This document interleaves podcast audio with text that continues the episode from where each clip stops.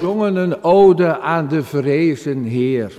En dat is niet zomaar dat ik deze tekst gekozen heb en dit lied gekozen heb. De overdenking is over de vriendschap en dat is naar aanleiding van Timotheus en die tekst staat er. Die kunt u lezen, die heeft u misschien al gelezen. Het is een uh, tekst over de vriendschap.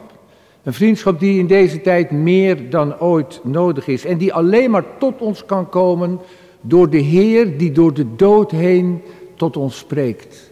En door de dood heen leven geeft.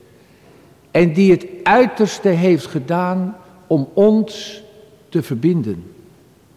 Om ons die vriendschap te geven. Om ons het nieuwe leven te geven.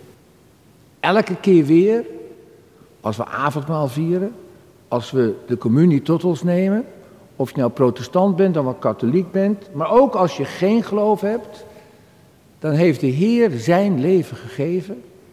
God heeft hem mens laten worden en het uiterste laten doen om ons elke keer weer naar die vrede te brengen en naar die verbondenheid. En ik heb het heel vaak niet over die grote wereld, waar we de oorlogen zien en de polarisatie. En waar mensenlevens geofferd worden.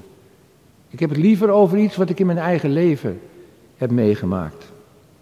September. Het was de zoete inval in Halfweg. De plek waar ik geboren ben. Vlakbij Amsterdam. En in die zoete inval vierde mijn vriend, mijn hele leven al, mijn schoolvriend, leerde elkaar kennen toen we zeven waren, vierde zijn 45-jarig huwelijk. En dat was niet zomaar een huwelijk. Zijn kinderen waren erbij, zijn kleinkinderen waren erbij, familie over en weer en vrienden. En hij heette mij welkom en ik keek hem in zijn ogen. En het is een vriendschap die bepaald is door, toen hij twaalf was, moest hij een nier verliezen. We voetbalden, we speelden bij dezelfde vereniging en hij kon niet meer verder. En hij verloor een nier. En hij leefde op die ene nier. En op die ene nier was hij toch niet echt heel zuinig. En ook niet zuinig als het gaat om de genade, het geschenk, de bescherming. En we trouwden in hetzelfde jaar, 1978. En we kregen ongeveer tegelijkertijd kinderen. Hij twee, ik twee. En op een gegeven ogenblik ging het minder goed in zijn leven. En liet hij zijn vrouw in de steek. En op een dag stond hij voor me. In Maartensdijk, waar ik woon. Utrecht. En toen zei hij, ik weet het niet meer zo goed. Mag ik binnenkomen? En ik wist wat er gebeurd was. En ik heb hem binnen laten komen. En mijn vrouw zorgde voor hem. Ook toen het nog slechter ging. Ze bleef voor hem zorgen. Wij waren getuigen op zijn huwelijk. En we wilden ook delen in de gebrokenheid. En we zochten natuurlijk ook contact met zijn vrouw. En gelukkig kwam het weer goed. Tot een tweede keer dat hij zijn vrouw verliet. Weer in de steek liet. En toen leek het definitief. En weer meldde hij zich aan onze deur. Het is het verhaal van de verloren zoon. En wat doe je dan? Ben je dan een vriend? Denk je dan toch ook aan de pijn van zijn vrouw? Waar sta je dan?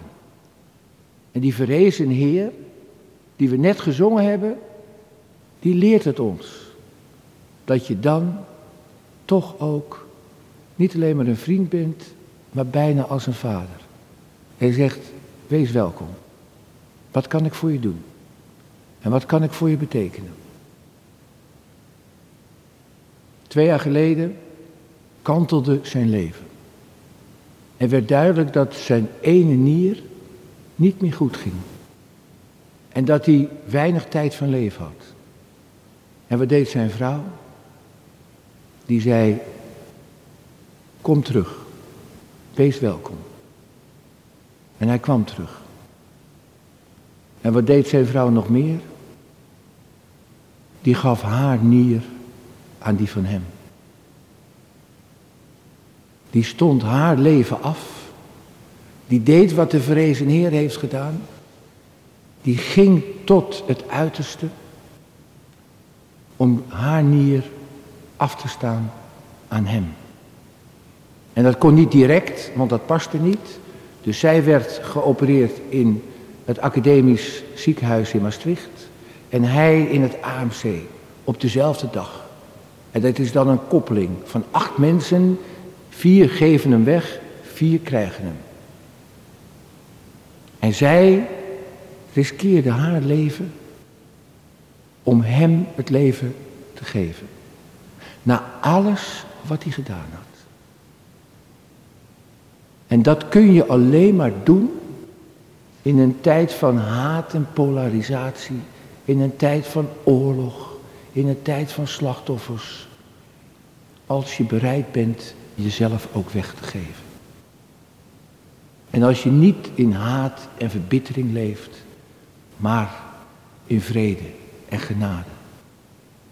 Dan kun je doen wat zij heeft gedaan. Dan kun je doen wat mijn vrouw deed. Want zij was eigenlijk wel de motor. Tot twee keer toe, wees welkom.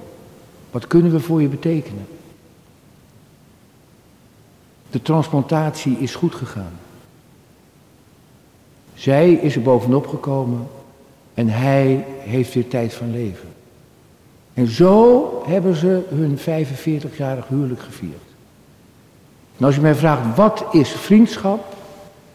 Vriendschap is dat je jezelf kleiner maakt dan de ander. Dat je zelf beseft dat je leeft van de genade van die verrezen Heer. En vriendschap wil dus ook zeggen dat je als een vaderlijke vriend kunt zijn voor je naaste. En zegt, wat heb je nodig? Wat kan ik voor je betekenen? Niet oordeelt, je kleiner maakt. En in de ogen van de ander kijkt en daarin de gebrokenheid ook de gebrokenheid van Christus herkent. Dan kan er verbondenheid zijn. Dan wordt de vriendschap geleefd. Dan sterft de vrezen Heer niet voor niks. En dan leven wij uit de genade en krijgt de vriendschap werkelijke betekenis. En zo hebben wij in de zoete inval het 45-jarige huwelijk gevierd. En zo zijn wij opnieuw verbonden met elkaar. En die verbondenheid en die vriendschap wens ik u ook toe. Juist als het minder gaat, om niet te oordelen. En om te beseffen dat wij ook leven van die genade van de vreze Heer. Dus wie zijn wij om te oordelen?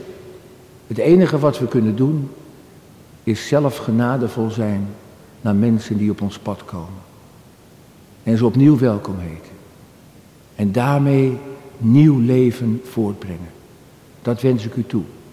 In uw eigen leven, in het leven van uw vrienden, in het leven van allen die u dierbaar zijn. Amen.